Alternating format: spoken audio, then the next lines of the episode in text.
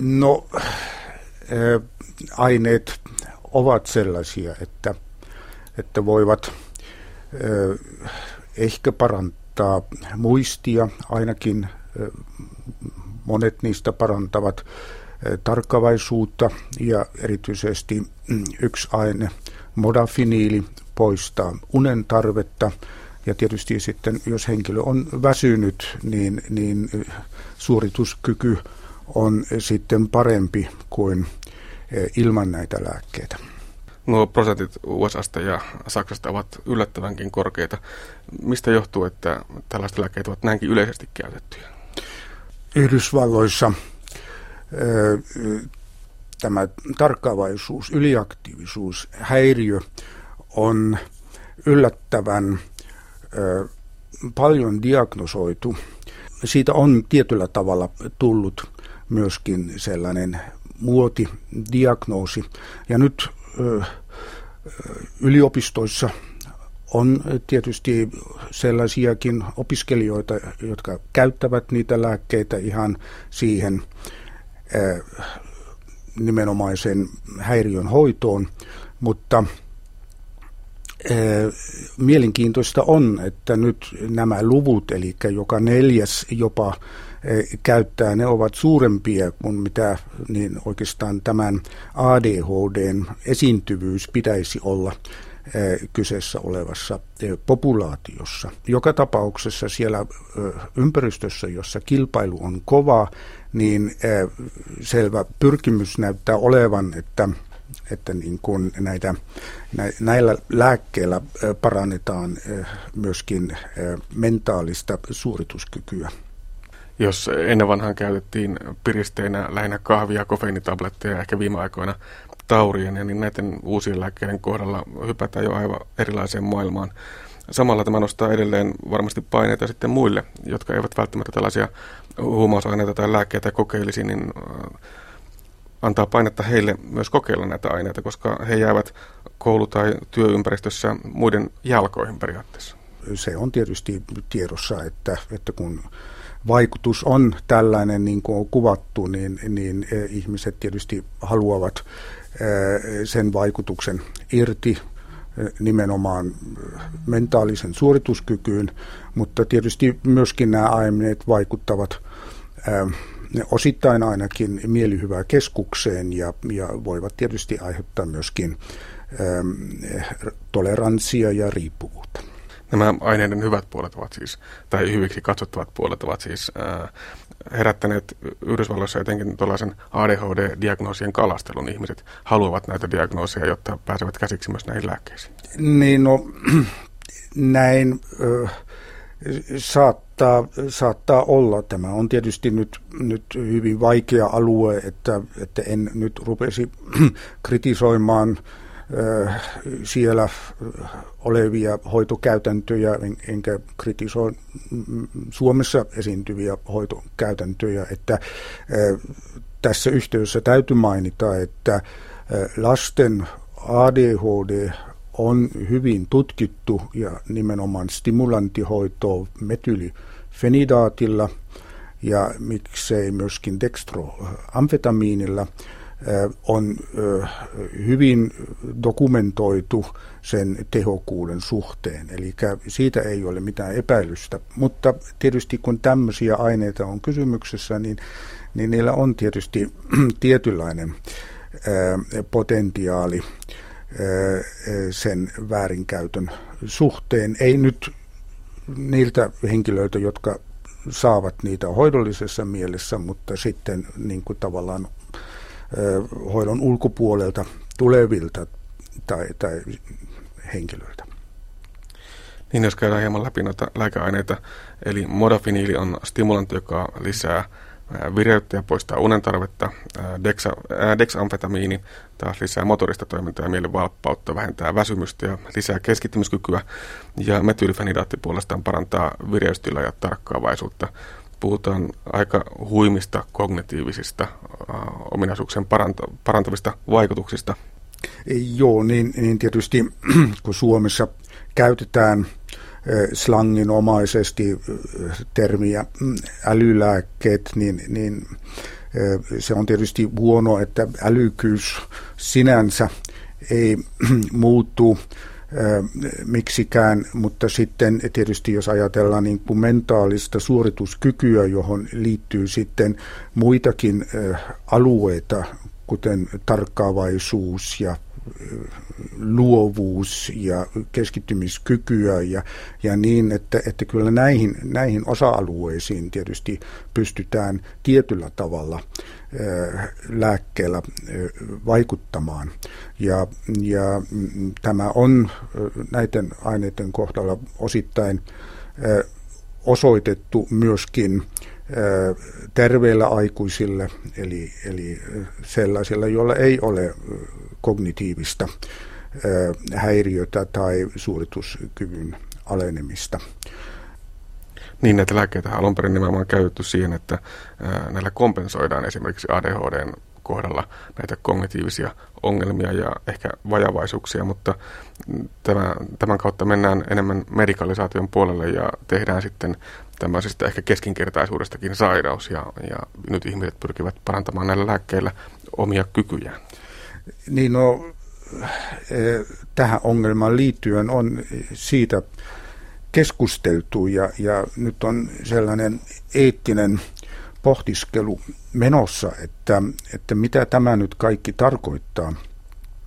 Onko ö, hämärtymässä normaaliuden ja ö, sairauden ö, rajat täällä alueella ö, ja minkälaisia myöskin ö, yhteiskunnallisia kysymyksiä tähän liittyy, että onko ö, tavallinen ja ajoittain väsyneenä työpaikalla oleva työntekijä, onko hän niin kuin jollakin lailla vajavainen, täytyykö vaatia, että henkilö on aina valppaana kaikissa suorituksissaan ja, ja, ja vaatia jopa, että hän tarvittaessa käyttää lääkkeitä sen kyvyn aikansaamiseksi.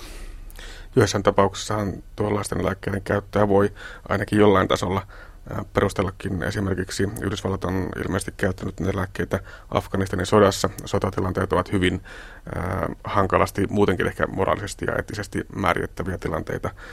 Sen lisäksi esimerkiksi avaruuslennoilla on ilmeisesti käytetty näitä lääkkeitä.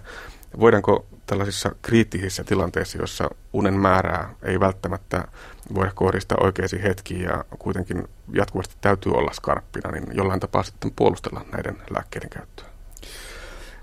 Niin, tämä on myöskin hyvin eettinen ja, ja myöskin, myöskin lääketieteellinen kysymys, että nyt Afganistanin sodan yhteydessä ja myöskin näistä, näitä, näiden aikaisempien konfliktien yhteydessä siellä Lähi-idässä on ö, käytetty Yhdysvallan armeijan taholta sitten näitä lääkkeitä. Ja nyt ei tiedetä, miten nuo lääkkeet vaikuttavat esimerkiksi pitkässä juoksussa sitten, sitten psyykkisesti ja psyykkiseen äh, työskentelyyn, jos ajatellaan nyt sellaisia traumaattisia muistoja ja sellaista, mitä saattaa pitkäksi ajaksi sitten jäädä mieleen. Ja mm, tietysti toisaalta voidaan ajatella, että tietyssä ammatteissa, jossa, jossa nyt tarvitaan pitkiä suorituksia ja ilman lepoa ja vaaditaan hyvin suurta tarkkuutta, niin, niin näistä aineista voi tietysti olla hyötyä. Ja näin itse asiassa tapahtuu jo nyt, että on tietoa, että Yhdysvalloissa – jonkin verran päivystävät lääkärit käyttävät esimerkiksi modafiniilia ja poistavat sillä tavalla unen tarvetta. Esimerkiksi tuolla Afganisodassa käytettynä lääkkeet, näiden epäillään nyt sitten aiheuttaneen näille sotilaille vakavia tällaisia traumaattisiin muistoihin ja niiden käsittelyyn liittyviä ongelmia. Onko nämä mitenkään odotettavissa? Joo, tämä on varmaan laajasti tuntematon alue. Eli jos nyt lepoa ja unta keinotekoisesti poistetaan, miten tämä vaikuttaa sitten pitkän hoidon jälkeen ja siitä ei varmaan ole riittävästi kokemusta. Ja lainsäädännöllisesti osa näistä lääkkeistä on Suomessa ainakin huumausaineeksi lukiteltavia aineita, ja näiden mekanismit osin ovat myöskin hämärän peitossa. Kuinka suomalaisen lainsäädännön pitäisi tällaisiin lääkkeisiin suhtautua? No oikeastaan näistä aineista, joista nyt on tässä puhuttu, että metyylifenidaatti, dextroamfetamiinia ja modafiniili, niin, niin niistä on nyt oikeastaan tämä amfetamiini vain luokiteltu huumausaineeksi. Ja, ja se on tietysti katukaupassa myöskin hyvin haluttu aine, joten, joten niin kuin, se luokittelu huumausaineeksi on varmasti paikallaan. Metyylifenidaatti on reseptivalmiste ja se on tietysti helpommin saatavilla ja sitä kirjoitetaan aika paljon nimenomaan tähän tarkkaavuus, yliaktiivisuus häiriön hoitoon. Ja, mutta, mutta kaikki nämä lääkkeet tietysti liikkuvat myöskin laittomilla markkinoilla ja, ja niitä, niitä tietysti voi tietyssä määrin, jos onnistuu, niin tilata internetin kautta.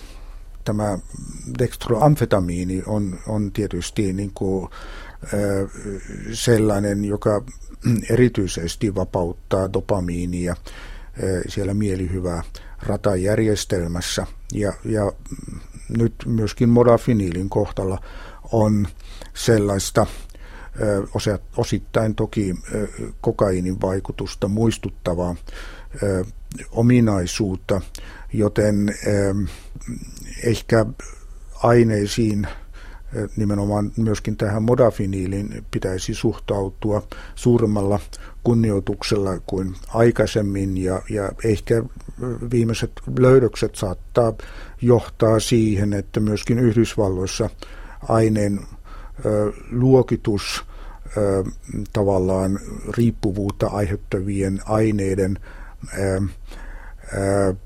kevyempään luokkaan niin pitäisi jopa muuttaa. Lisäksi fyysisen riippuvuuden ohella pitää muistaa myöskin tuo kognitiota parantava vaikutus ja ehkä myöskin psyykkinen riippuvuus taas sitten näihin uusiin ja parempiin ominaisuuksiin. Tämäkin taitaa olla riski. Joo, tietysti jos ihminen tottuu siihen, että suorituskyky on parempi näiden lääkkeiden vaikutuksen alaisena ja, ja ehkä henkilö luo tietynlaista identiteettiä tai käsitys siitä näiden toimintatapojen ja, ja tilojen ympärillä, niin, niin tietysti vaarana on, että hän haluaa tätä, tätä kokemusta ja olotilaa uudelleen, tulee psyykkisesti riippuvaiseksi.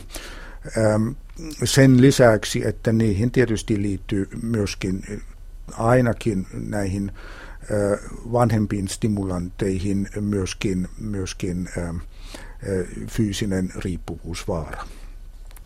Dosentti Ulrich Takke, joidenkin mielestä nämä aineet ovat kuitenkin yhtä harmittomia kuin kahvijuonti tai riittävän unen saanti tai muuten terveelliset elämäntavat. Kuinka suhtaudutte näihin väitöksiin? No sellaista keskustelua on käyty ja, ja jotkut neurotieteilijät ovat todella esittäneet sellaisia näkemyksiä, että, että kogniition parantamiseen pitäisi suhtautua ennakkoluulottomasti ja katsoa nämä aineet vähän samalla tavalla kuin kahvinjuontia tai terveelliset elintavat ja, ja niin edespäin, että, että ikään kuin niin verrattavissa olisi niihin tapoihin, joilla, joilla nyt muutenkin parannetaan suorituskykyä arkielämässä.